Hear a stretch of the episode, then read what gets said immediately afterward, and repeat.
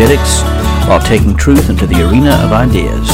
You are listening to the Bellator Christi podcast brought to you by BellatorChristi.com. Now join your hosts, Brian Chilton and Curtis Evelo, as we enter into the arena of ideas. Taking up the sword of Christian theology and the shield of Christian apologetics while taking the truth into the arena of ideas. This is the Bellator Christi podcast. My name is Curtis Evelo, and I'm joined by Brian Chilton as we answer your most pressing apologetic and theological questions of the day. Welcome along, everyone. We're glad that you're uh, you're tuned in, and we've been praying for you during this time.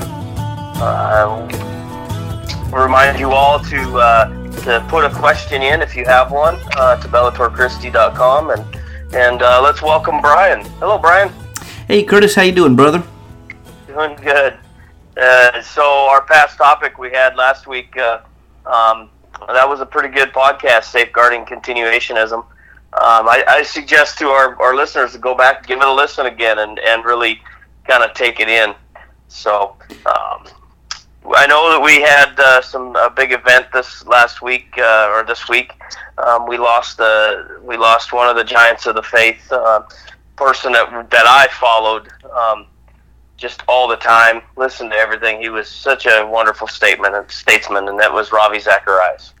Absolutely, Ravi is a uh, great man of God, and I say he is because he's not dead. His spirit continues to live right. on with the Lord, and and um, the the thing that really resonates with me about Ravi is the way in which he brought out pastoral apologetics.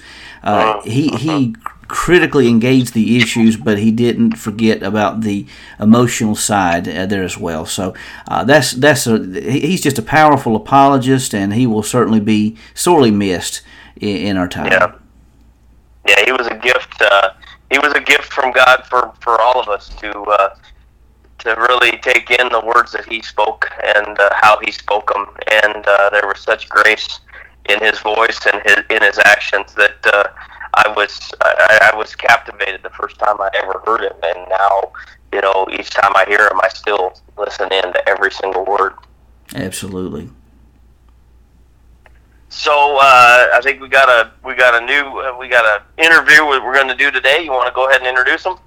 Yeah, so we have uh, we have a lot of PhD guys on here. Last week we had Chris Berg with us. Today uh, we have uh, now Dr. Daniel Sloan. He just recently uh, defended his dissertation, so he has now earned his PhD in theology and apologetics from Liberty University. Uh, I had the honor of uh, having classes with Daniel. I think he is the first guy, if I'm not mistaken, in our program that I actually had classes with that uh, has now completed the program. So that gives me hope, Daniel. I have to tell you. Uh, so PhD in theology and apologetics from Liberty University, adjunct professor at Liberty University. Uh, he is also the associate pastor at Safe Harbor Community Church in Bedford, Virginia, and the former teaching assistant to Dr. Ed Hindson. So this guy's credentials just keep going and going and going. So uh, Daniel, it is a joy and privilege to have you with us on the Bellator Christi podcast. Hey, great to be with you guys. Awesome. Hey, uh, so we're going to start out with some questions here. We're probably going to just go ahead and hit you hard right off the bat and see where everything is from here. So um, um, I want to ask the question um, What is the main thesis of your dissertation uh, concerning apologetics in Isaiah? So when I uh, when I sat down, you know, I went through the program at Liberty and and through apologetics. My cognate was Old Testament, and uh, something that I noticed relatively quickly in reading books on apologetics and and uh, different articles and different things like that is people generally started with where did you know where did apologetics come from? They go to the New Testament. They oh well, Jesus was an apologist. Paul was an apologist. You know the the Gospels have these things but very few people had a lot in the Old Testament, and just you know, kind of what did they do in that half, you know, three fourths of the Bible is the Old Testament. So I started to look at Isaiah specifically. It's one of my favorite books, and and looked at you know what did Isaiah do in terms of defending God in his own day, and so I was able to uh, really pull out three areas that he specifically worked on in his view of creationism, uh, divine intervention, and then predictive prophecy. And so each of in my dissertation, each one of those is a chapter uh, throughout the, the process. So. In your uh, in your appendix, you note the importance for holding to the unitary authorship of the Book of Isaiah. Th- this is something that uh, I, I, I you know, I can't get into the, that Isaiah was written by two or three authors, and and I, and you in the dissertation in the appendix you talk about the unitary authorship of the book. What what have you discovered in your research that uh, strengthens or verifies the notion that Isaiah was indeed written by one prophet? Well, you know, different. Uh, there's a different focus in, in each of my chapters. You know, it, when you look at something creation, which was chapter two of my dissertation, looking that really wasn't affected by authorship to a great extent. I mean, if if Isaiah wrote it, or you know, Deutero Isaiah, or Trito Isaiah, or any of these other guys, you know, one one guy I looked at had twelve different Isaiahs writing the book. Uh, you know, that one really wasn't. One guy had twelve Isaiahs writing the book. Twelve different people that were piecing the book together, basically. Oh and uh, you know, creation wasn't really affected. Most of them will still, you know, do was talking about creation or whatever. Where it gets a little hairy is once you get to divine intervention.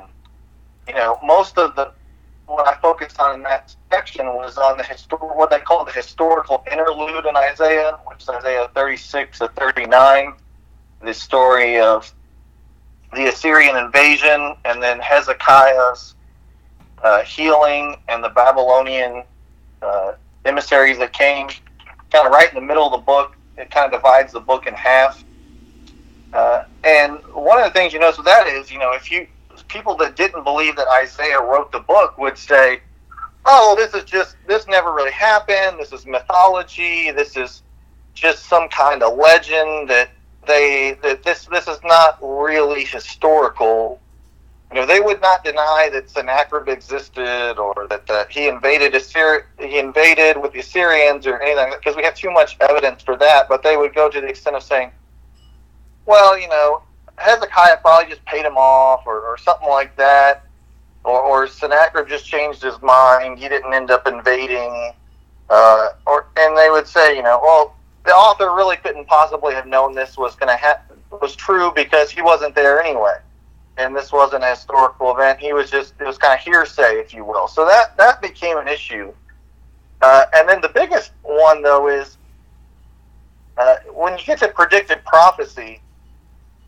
Uh, in Isaiah 40 to 48 specifically, Isaiah is going to make an apologetic argument that you can know that God, that Yahweh is the true God because he can predict the future. He says that uh, uh, several times throughout this entire that section.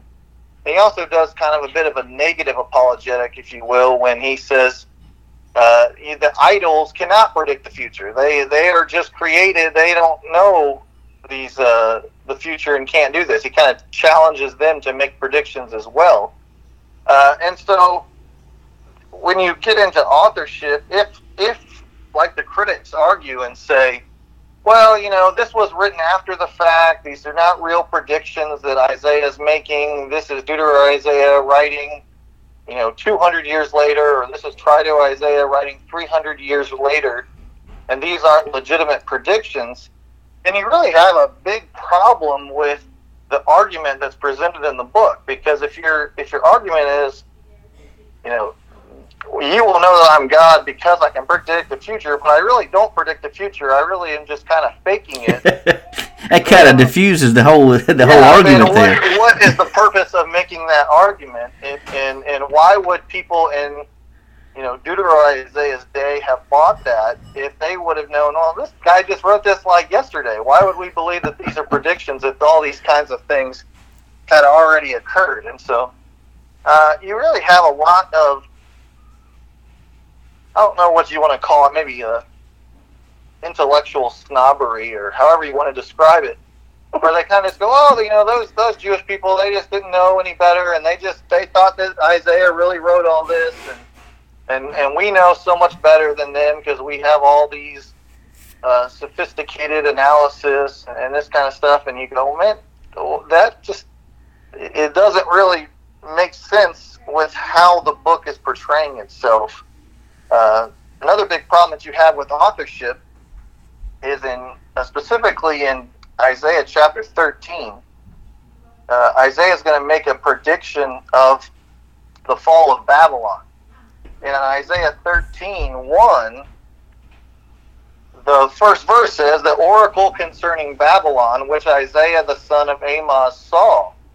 And it's a clearly a prediction of the judgment of Babylon. And so uh, the critics will try to say, well, you know, this wasn't really Isaiah. This is somebody who just put his name on top of onto the passage and is trying to portray it as Isaiah. And you just get you run into some real problems with inerrancy and with it, uh, with all kinds of stuff when you start saying, oh, we can't really trust if the text clearly says this uh, that he's the author. So.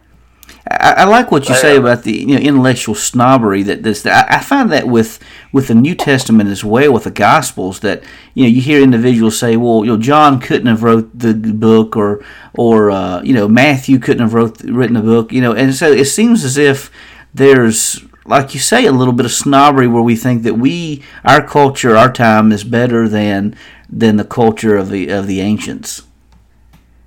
Yeah, the other big challenge that you have as well is uh, I have a chart in my dissertation. Uh, don't quote me on this. I think it's 19 times uh, that the New Testament, I think it's specifically the Gospels, Acts, and Romans, they don't just quote a passage from the book of Isaiah. They will say, and this was from this, and the prophet Isaiah said this, or the book of Isaiah said this, and they quote from that. And so then you have another big problem with, you know, did the New Testament authors just not know that Isaiah didn't write the book? And so, or didn't write, and 12 of those occurrences occur in the second and third half of the book that they would say Isaiah didn't write. So it creates all kinds of problems when you, when you, uh, when you break the book up. I think that people don't really realize uh, the implications of when they do that.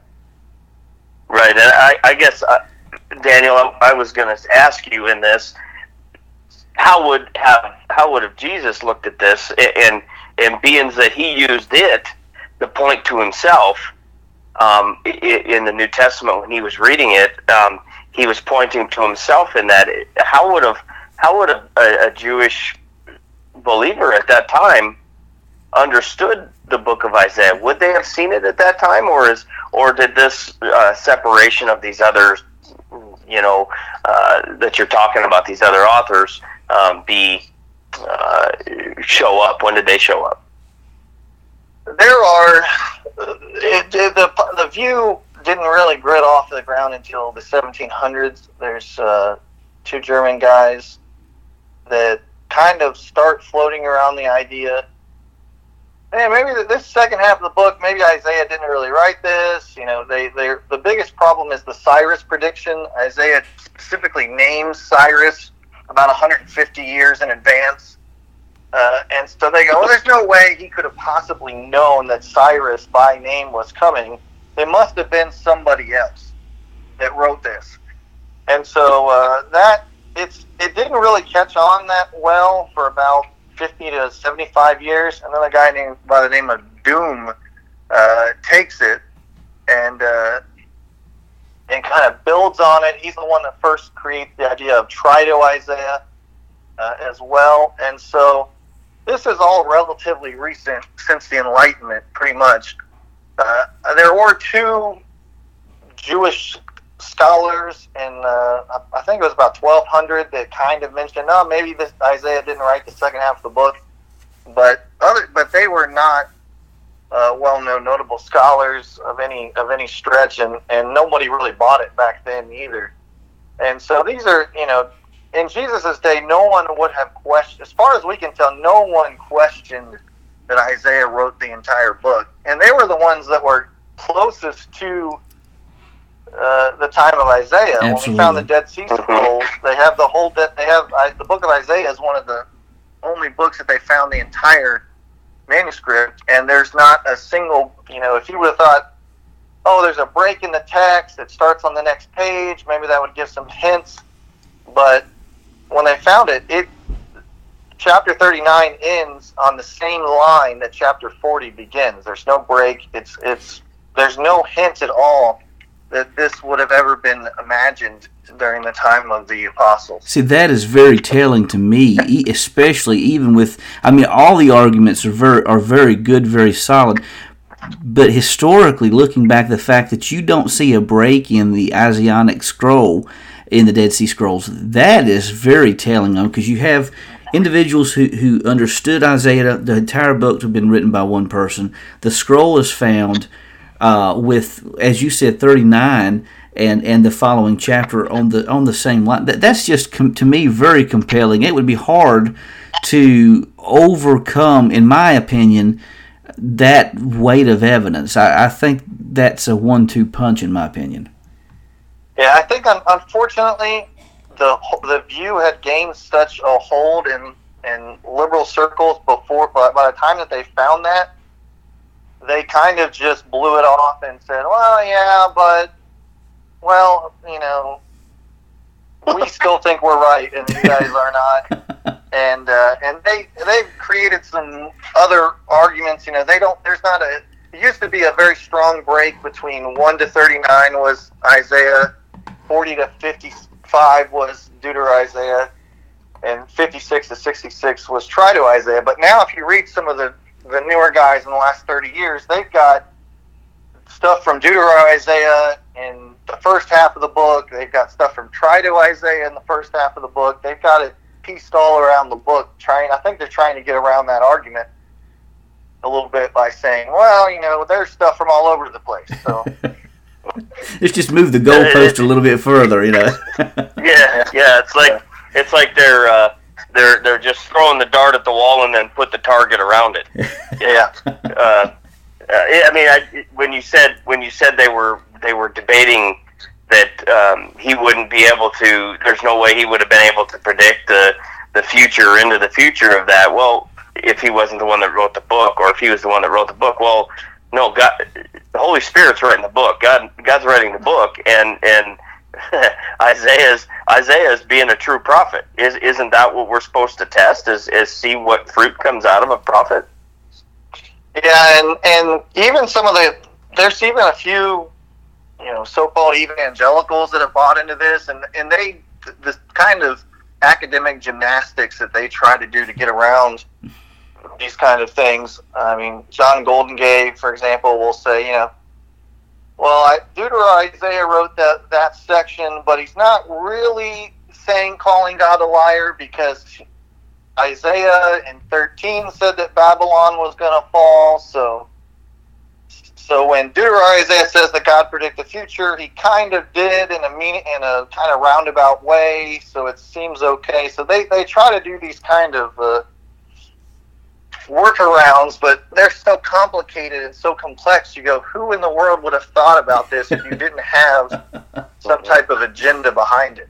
Yeah, and I kind of think that uh, by hearing what you're saying, um, and and how and how we've been actually discussing um, some of the uh, in the past couple of podcasts about cessationism and continuationism, and and you and we talked last week um, with Chris Berg about um, you know even progressive Christianity and I could see where that um, that mindset that you're talking about actually fits into that progressive Christianity side. So uh, number three, I'm going to ask you, um, uh, how does Isaiah, Isaiah's portrayal of Yahweh as the Creator serve as an apologetic? Yeah, this one was a little interesting to me because when you think of creation, you usually go your go-to passages in the at least in the Old Testament are you know Genesis one to three, and then Psalms. But once I got into Isaiah, especially you know forty to fifty six, you know what critics would say Deuteronomy Isaiah, we just call it the second half of the book really. Uh, Isaiah has creation theology all over the place. You know, there's a an article that somebody wrote and counted up all the different things, and I don't know how he didn't. It was a short article. He didn't tell exactly how he was calculating this, but he was saying, "Oh, Isaiah has more creation theology than any book in the Old Testament." And I'm like, "Well, that's interesting. I never even thought of that kind of thing." So, uh, how it looks from an apologetic standpoint, you know, Isaiah is going to focus on God as the creator. For example, Isaiah 44 24 says, Thus says the Lord, your Redeemer, who formed you from the womb. I am the Lord who made all things, who alone stretched out the heavens, who spread out the earth by myself.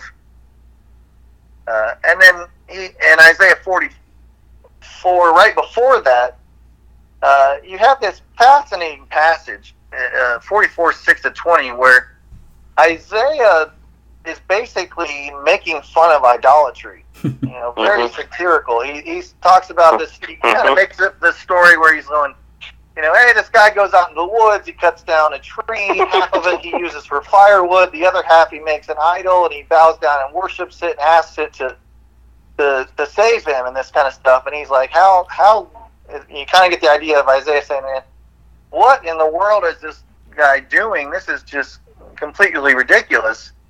And so you kind of have this back and forth of, of Isaiah going, you know, God is the creator. Don't be buying into all this idolatry and all these things. And, and we know from the Old Testament that Israel was constantly falling into paganism, falling into syncretism, doing all worshiping idols, and, and it's like Isaiah is trying to argue, and this just doesn't make sense, not only from a theological perspective, but just from a logical perspective. Like, what what are you doing? You're you're creating these things, and then thinking that they are some type of deity or, or God or all this kind of stuff, and and so you really have this this nice back and forth where he focuses on God as the creator, and then also negatively showing Yahweh is so much greater and incomparable to these idols that just they're they're really just useless and you really you have this kind. I think, and part of it is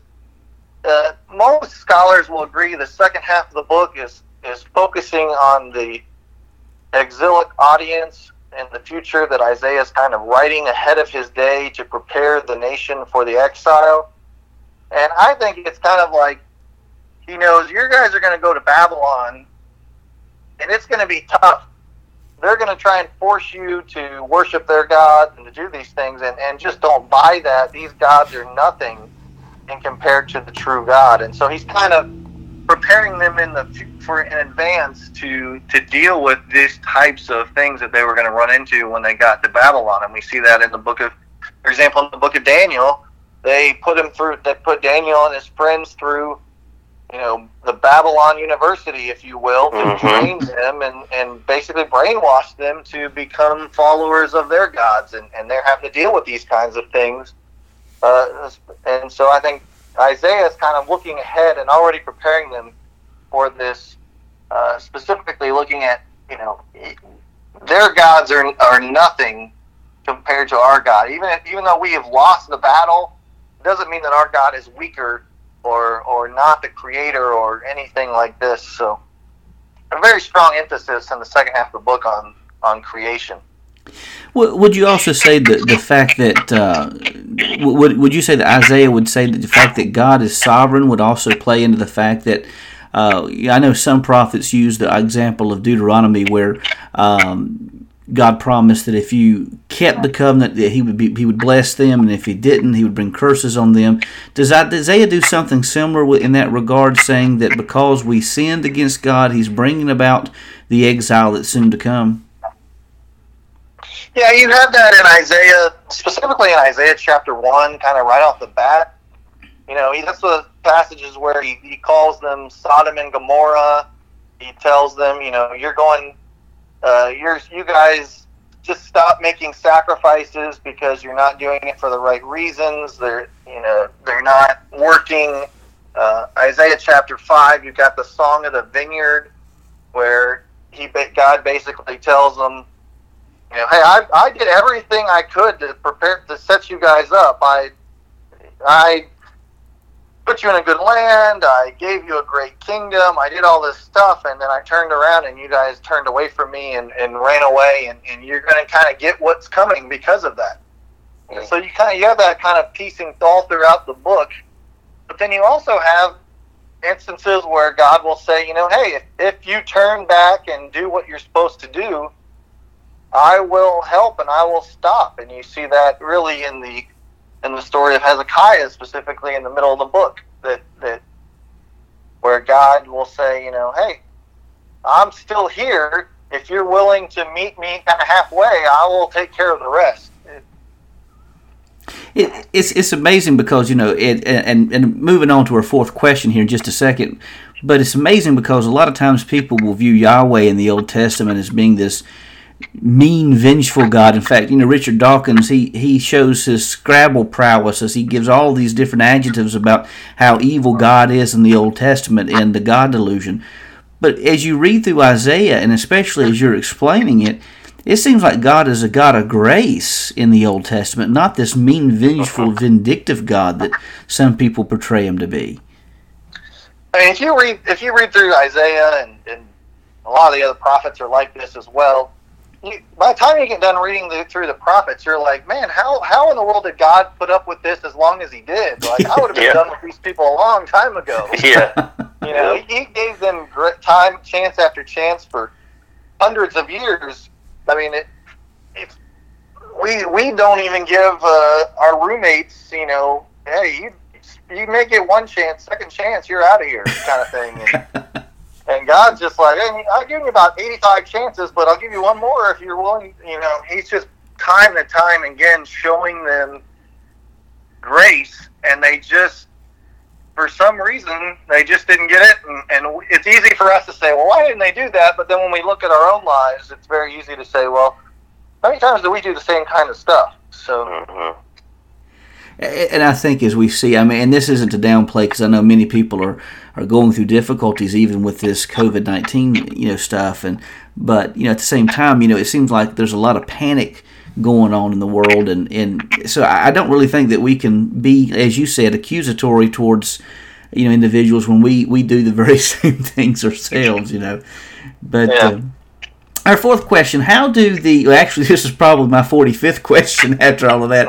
but how do the portraits of Yahweh's interventions uh, serve as an apologetic defense for the faith?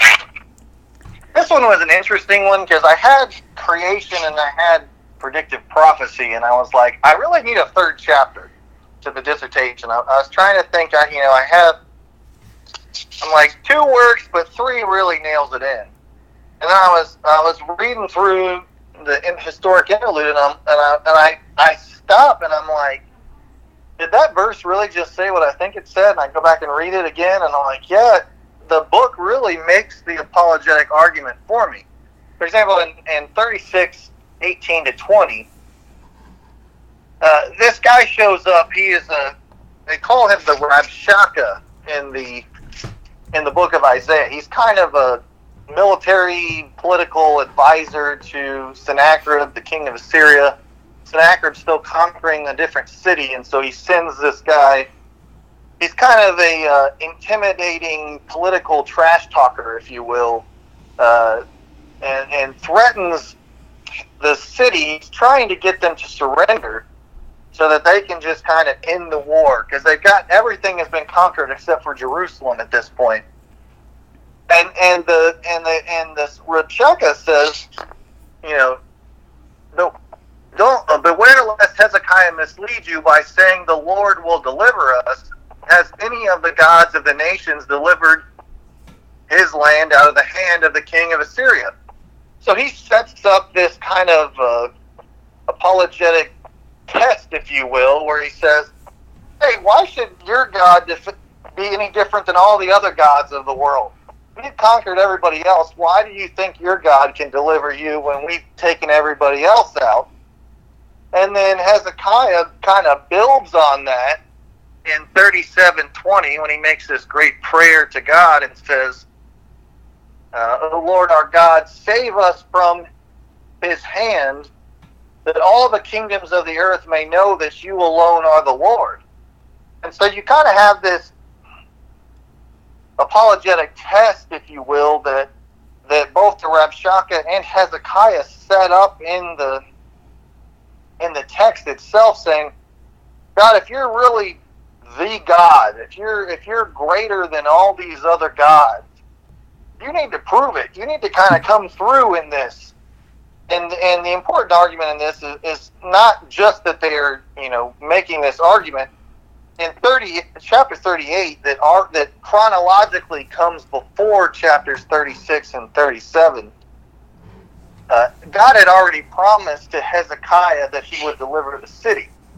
So hezekiah is kind of saying hey god if you're really god and you you promised that you could do this. You kind of need to come through or this is not, or you're not really god and then when he sends, then God goes, all right, I'll take care of this. And he sends the death angel, and the angel comes and wipes out Sennacherib's entire army. And Sennacherib has to go back to Nineveh with his tail between his legs, essentially. And and uh, and so that the entire section really is focusing on this idea that that Yahweh is unique among all these other gods of the nations that that they couldn't stop the Assyrians. Assyria was the most dominant power during their day.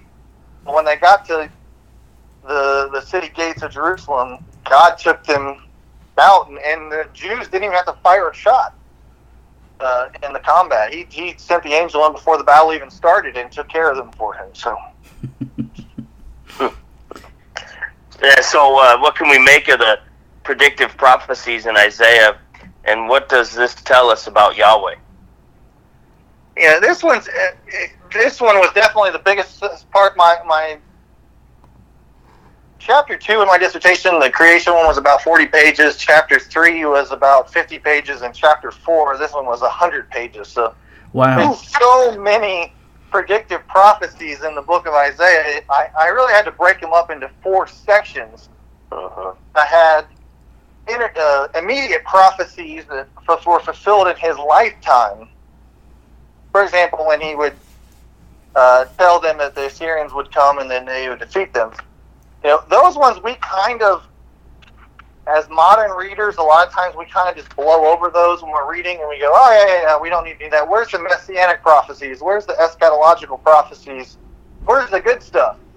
Mm-hmm. But to but to his audience in his day, those were the important prophecies because they had to decide can we really trust this guy? Is this guy really a prophet? He's, he's making a lot of claims, but how do we know we can trust him?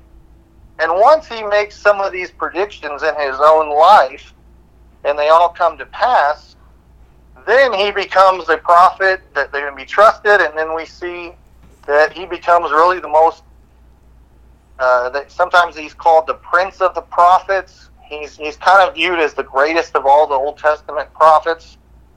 Uh, and so you have all kinds of predictions. You have uh,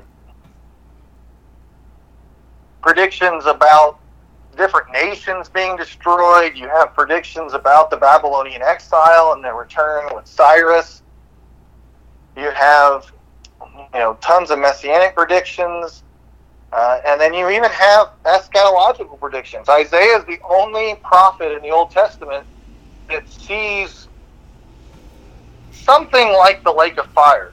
The last verse in Isaiah talks about uh, a place where the dead will be burnt and the worm will not die. It sounds very much like the lake of fire from the New Testament. He's the only one that kind of sees down that far. He's the only one that really talks about the new heavens and the new earth in 65. So he has this ability to predict things that, you know, haven't happened in 2700 years and, and may not happen for a long a lot longer. I so, think Jesus quoted from that verse too in Mark 9:48 if I'm not mistaken in his depiction of, of hell, we're talking about where the worm shall not die.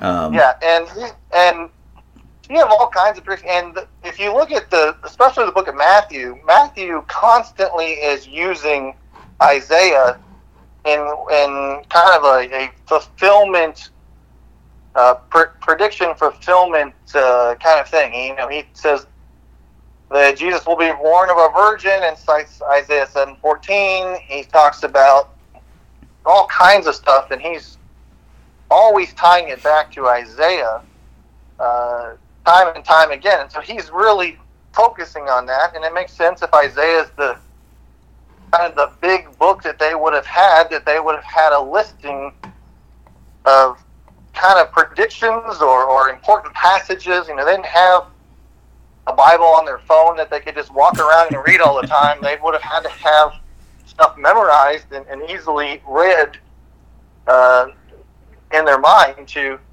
kind of go back to very quickly. And so Matthew's just, I think when he sat down to write his gospel, he's like, let me look back at Isaiah. And he's just kind of back and forth and back and forth and time and time again. He's like, man, the book of Isaiah is really influential in the life of Christ, just all over the place. Uh, the biggest one probably is Isaiah 52 and 53. You have the suffering servant passage. That uh, that one is tough. There's some in my dissertation. How I did it is, I tried to be as not open-minded, but perhaps inclusive as possible.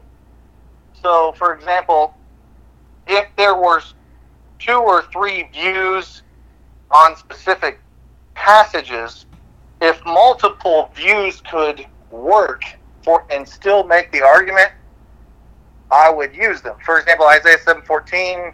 If you're familiar with the virgin birth passage, mm-hmm. there's some that say, "Well, that's only about Jesus. I, that's Isaiah predicting Jesus 700 years in advance." There's other people that are saying, "Oh no, that's dual fulfill. They call it the dual fulfillment view. View. It was about somebody in Isaiah's time and about Jesus.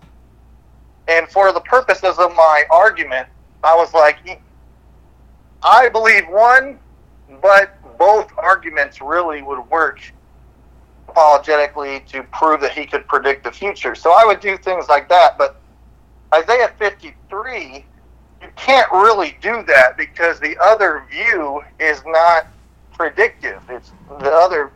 There's there's two other views. that critics will say, well, this is about Deutero Isaiah writing about himself, or his his disciples writing about him, saying like, oh, he was this great prophet. Nobody listened to him, and they beat him up, and maybe he died, maybe he didn't, and and then Jewish people generally will say, well, this is about the nation of Israel and how we've suffered so great, and and so if you hold those two positions, it, it loses the prophetic nature of it.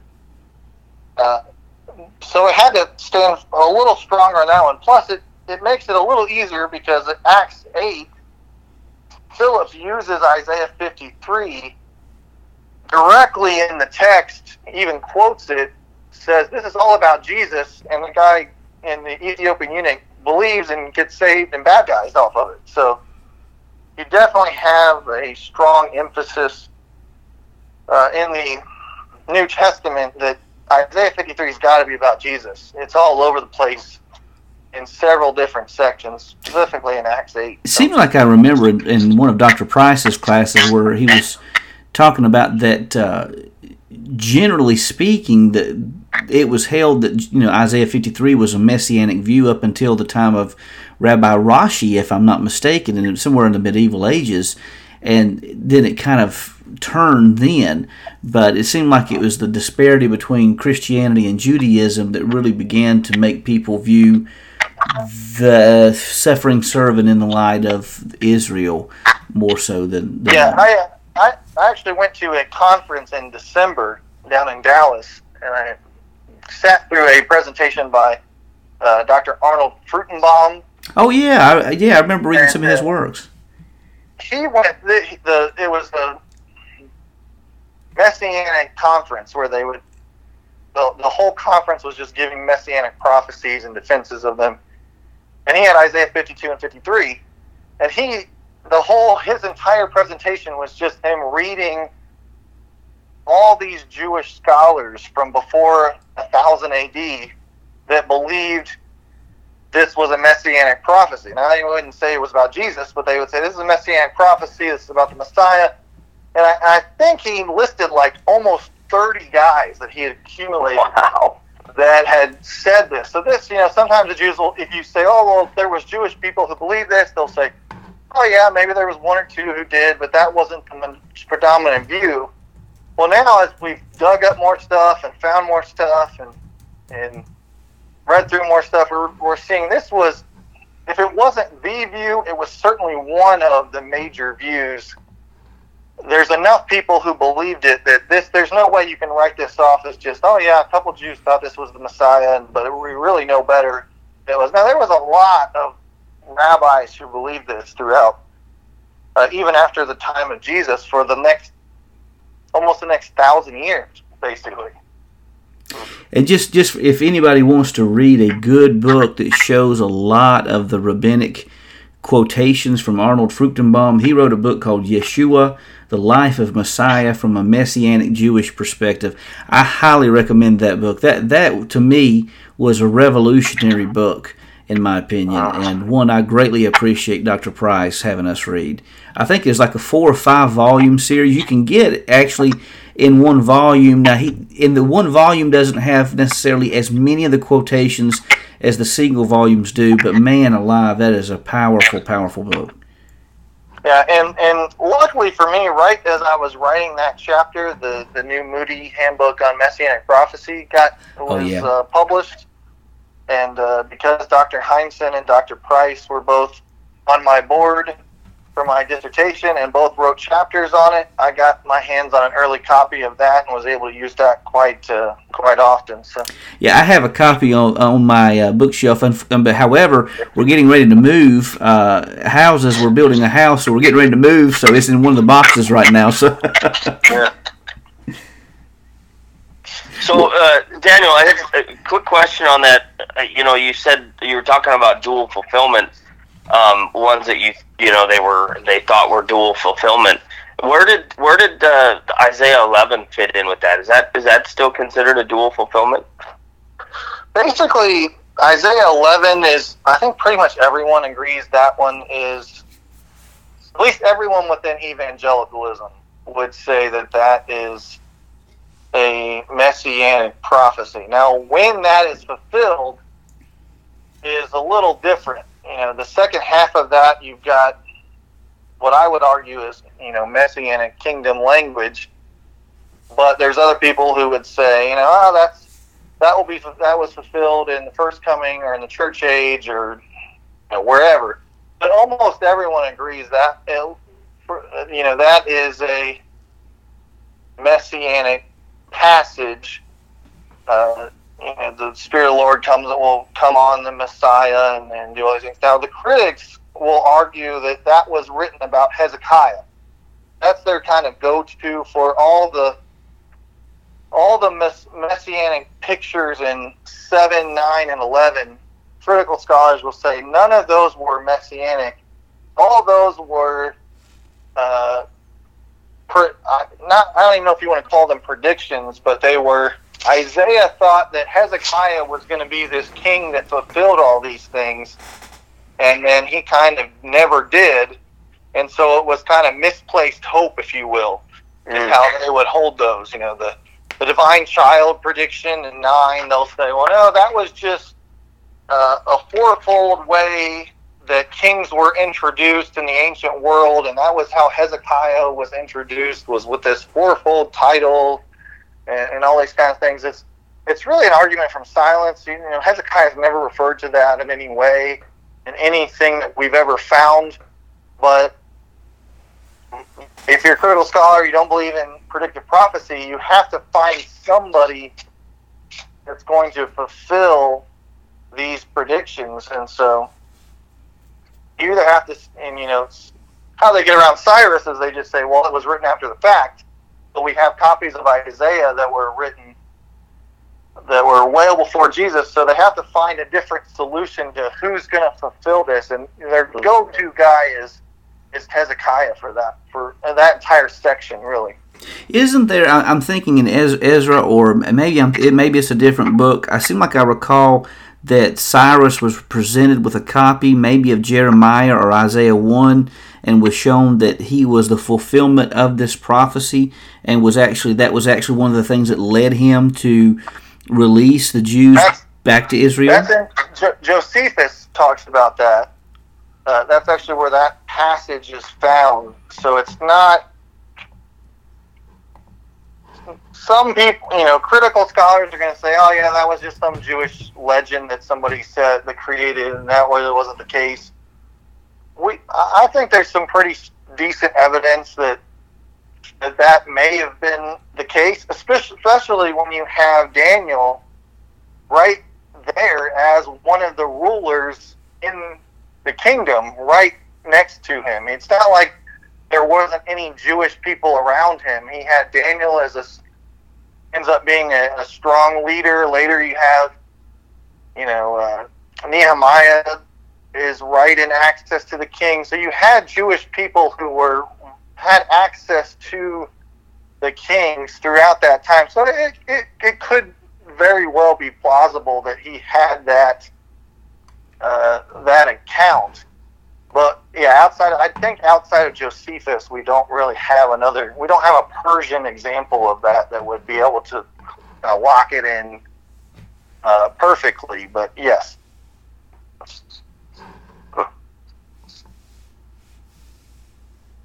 Awesome. Um, I, I guess I'll go ahead and steal Curtis's question here. How, how are some ways that the modern apologist can use Isaiah for one's own evangelistic efforts? Yeah, so this one was very interesting because I got done with the the four chapters of the dissertation, and I, when I got to the conclusion, I realized I've said a lot about apologetics kind of through, you know, scriptural study, but I hadn't really thought about how was he using this. You know, what were some of the ways that we're doing this? So I broke it down. I had I had five points that I did this. So the first one, I, I said this was a big help in New Testament credibility. And I kind of hit on this before that uh, if Isaiah doesn't, didn't actually write the book of Isaiah, the whole book, you have a problem in New Testament credibility because you have all these New Testament authors that are citing him as if he's the one that wrote the book. I hadn't really, uh, you know, I'm not a, I'm not a big New Testament guy, which is, you know, I got enough to re- read in the Old Testament already, but I haven't really looked to see if people are if people have made that argument against the gospel writers. Maybe I I never thought of it until I tell them, and then they will. But uh, unfortunately, but uh, so I thought that was interesting. I also had, you know, just how he used creation. You know, a lot of times what happens with creation is people will go to Genesis 1 to 3 and say, well, you know, that's a weird passage, that maybe that's mythological, you know, we're not really quite sure to do what to do with that. And so they'll try to write off creation like kind of making it seem like, well, the only place that creation is talked about is Genesis, and we can't, we don't really know what to do with that. And I, and I, I present that you know, Isaiah has a lot to say about God as the creator, and he even makes the argument that if God isn't the creator, then he's not really God. So you got a big uh-huh. itch, issue there, apologetically, if you go, well, maybe God didn't really create. Maybe I believe in you know, some type of science thing where God is just kind of there, but he's not really involved, or, or however you want to describe it. You know, Isaiah doesn't have any place for that in his apologetic argument. It's, you know, God created everything, or he's not God. Mm. Then I really saw kind of three tactics, if you will, of how, you know, Isaiah or God, they kind of overlap on, depending on who's speaking in the text, kind of used apologetics. The first thing I looked at was kind of how did Isaiah deal with a pluralistic society? Now, he's living in a time where everyone believes in multiple gods outside of Israel, and even most of Israel, seemed like, was believing in plur- a plurality of gods. You know, everything goes. And what you see throughout the book is Isaiah wasn't scared to just go at people and challenge them on their ideas. Sometimes hmm. people go, "Well, is it really okay apologetically for me to to you know challenge the other side and, and make them defend their arguments and and or, or should I just be kind of nice and just put my arguments and put no no Isaiah makes it clear you know this is a serious matter of, of conflicting worldviews. You better challenge the other side and make them put up arguments you know. Absolutely. God God doesn't just say you will know that I am God because I can predict the future. He says and you'll know the other gods are not gods because they can't predict the future. He takes it that other step and kind of flips the burden of proof back onto the other gods. Uh, he does that in creation. He does that in divine intervention. He does that in predictive prophecy all throughout the book. You, you know, Daniel, one, one, one, one thing, not, not trying to interrupt, but one thing I see, I see in modern apologetics where this is very beneficial is it seems like a lot of times atheists will fire – uh, not just atheists, but you know, unbelievers of, of all ilks will fire off questions at us, uh, at believers, expecting to them to answer. But it seems like, if I'm understanding correctly, that it's perfectly okay for us to be asking questions, so that they ha- they are forced to defend their worldview. Yeah, and and I think that's you know uh, a book I just read. I, I kind of reread. I read it a while back, but there's a new edition that came out uh, Greg Koukl's book Tactics. Mm-hmm. You know, that's one of his main arguments is flipping the burden of proof and making them defend their article, their their uh, arguments. And as I'm reading through Isaiah, I'm thinking that's what I, you know, he didn't just create that. Isaiah created that 2,700 years ago. He's constantly doing that to his own, uh, in his own context, saying, you know, hey, look, if you guys are going to claim to be God, like the Babylonian gods were and the Assyrian gods were, and you know, whoever else, then you need to back it up. You need to show some evidence that you are God. Because guess what? I've got plenty of evidence to prove that I'm God. And if you so, and uh, and that's also kind of a bit. I don't know if you want to call it humbling or however you want to describe it. Is you got all these times in the book where Yahweh says, you'll know. Hey, you put put forth your case, and if you can do this, we'll know that you're a god. Well, got to be pretty confident that you know that you're the only God if you're telling people that to do that because uh, you're basically saying, hey, if you can do this, I'll, you're God as well. But Yahweh clearly knows these aren't real gods. They're idols. They're pagan. They're just these little statues. They're false gods. They're they can't do the same types of things that he can do. And so he constantly uses that mm. uh, throughout the text and just really challenges people. You know, Isaiah wasn't somebody who kind of hid in the corner and and just hoped that people uh, understood what the arguments were. He also, you know, he went straight at people. He also varied his apologetic arguments. You know, I have I pulled out three different. They, they kind of work together very well, especially the intervention and the predictive prophecy and really the create creator. If he wasn't the creator, he probably couldn't do this, the second or the third one as well. But they're all independent arguments that he uses to kind of hit at different sides of the argument.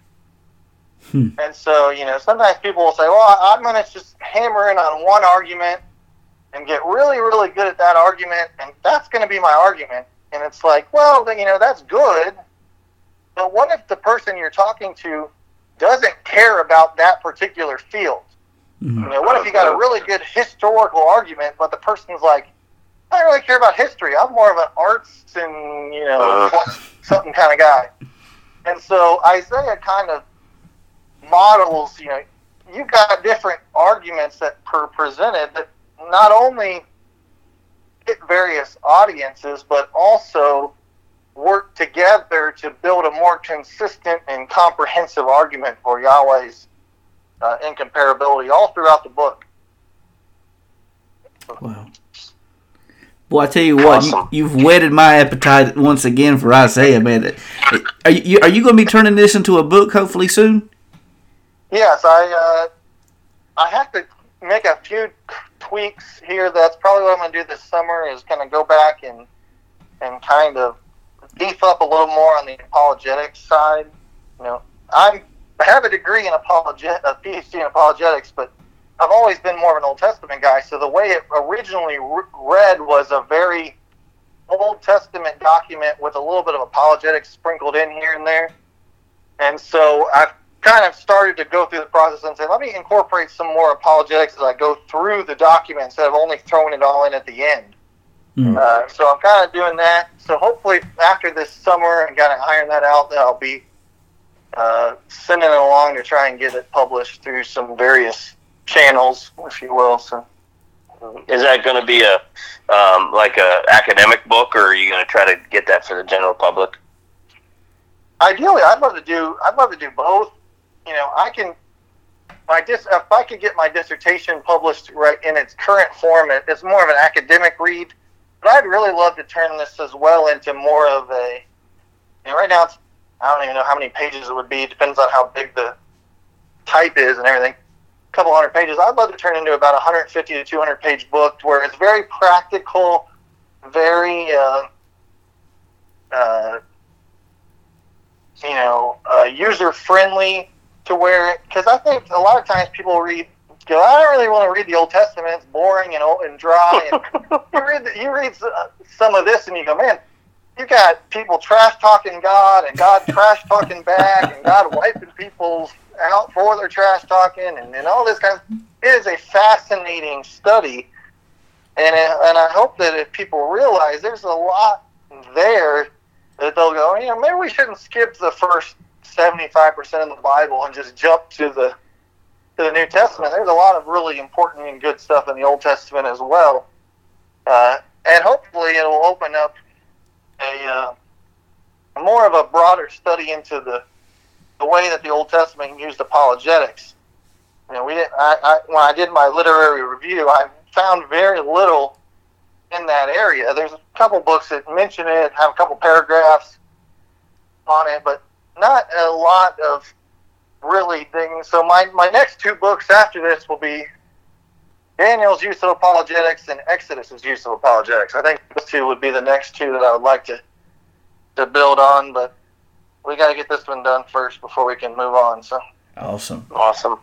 So. Yeah, well, Daniel, we're we're looking forward to that, and uh, I'm sure there's uh, quite a few people now listening to this that are, um, you know, taking a second look at, uh, going to take a second look at Isaiah and, and actually dig into some of the um, not so popular sections of Isaiah. Yeah. So, so uh, well, we want to thank you. Thank you for spending your time here with us, uh, Daniel, and uh, uh we'll be looking forward to that. So, uh, yeah, thank you, thank you guys. You're my first uh, interview, so you guys will go down history.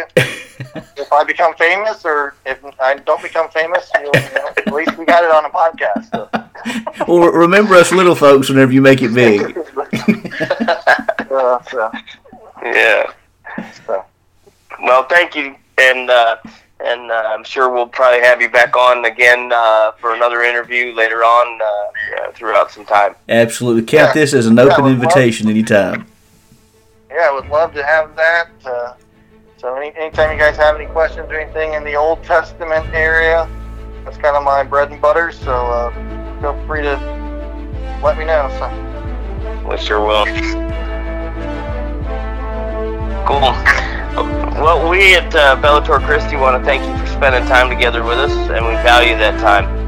Our prayer is that this podcast helps stretch your mind and is a place to strengthen your faith as we strive to create an atmosphere of discussion and it's a reliable source of information. Join us next time on the Bellator Christi podcast, and until next time, Brian and I say, Soldier on, friends.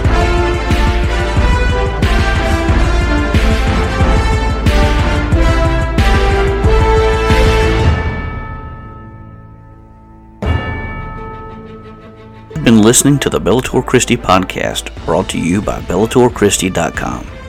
The opinions of our guests represent their own and may not reflect those of Bellator Christi Ministries or its affiliates.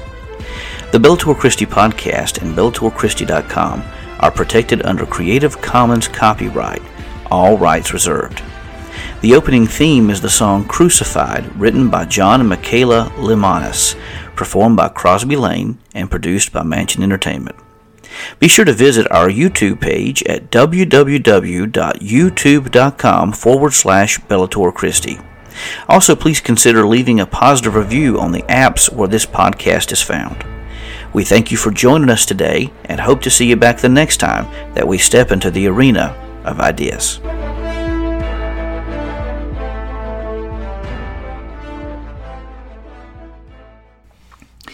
Welcome to the Bellator Moment. This is a portion of the podcast where we briefly discuss a newsworthy item and give a response from a biblical perspective.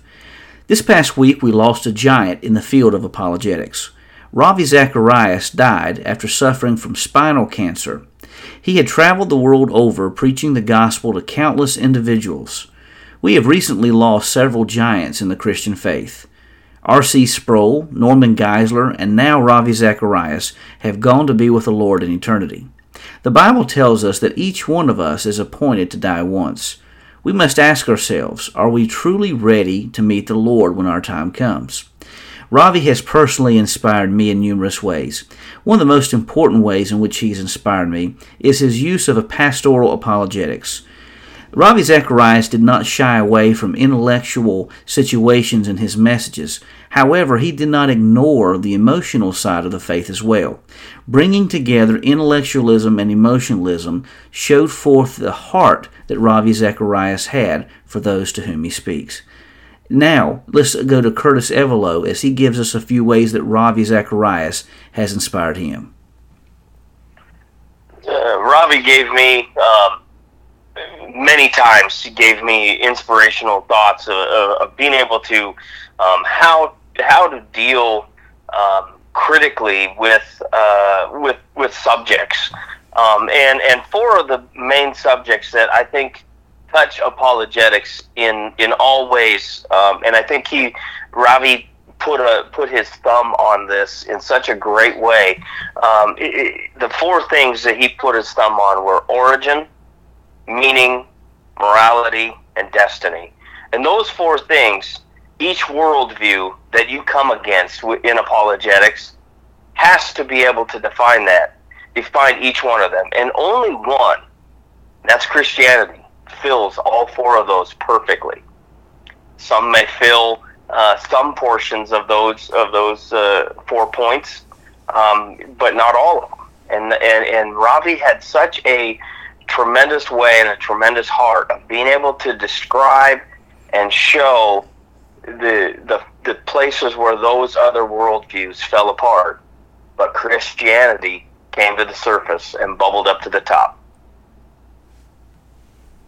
For Curtis Evelo, this is Brian Chilton. We thank you for listening to the Bellator Moment on the Bellator Christi podcast. Have you ever wondered about the Christian faith but have become bogged down by difficult terminology? Are you a Christian and faced doubts and you didn't know where to turn? Maybe your faith has been challenged and you don't know how to respond. Or perhaps you desire to learn more about how to winsomely defend your faith, but you do not have the time nor the finances to enroll in seminary. If any of these situations describes you, then consider purchasing a copy of the Layman's Manual on Christian Apologetics. This book confronts the challenges facing the Christian faith, but does so in a way that is accessible to everyone. The Layman's Manual on Christian Apologetics is available in softcover, hardcover, on the Kindle, and Nook. Consider purchasing a copy of the Layman's Manual on Christian Apologetics from your favorite bookstore today.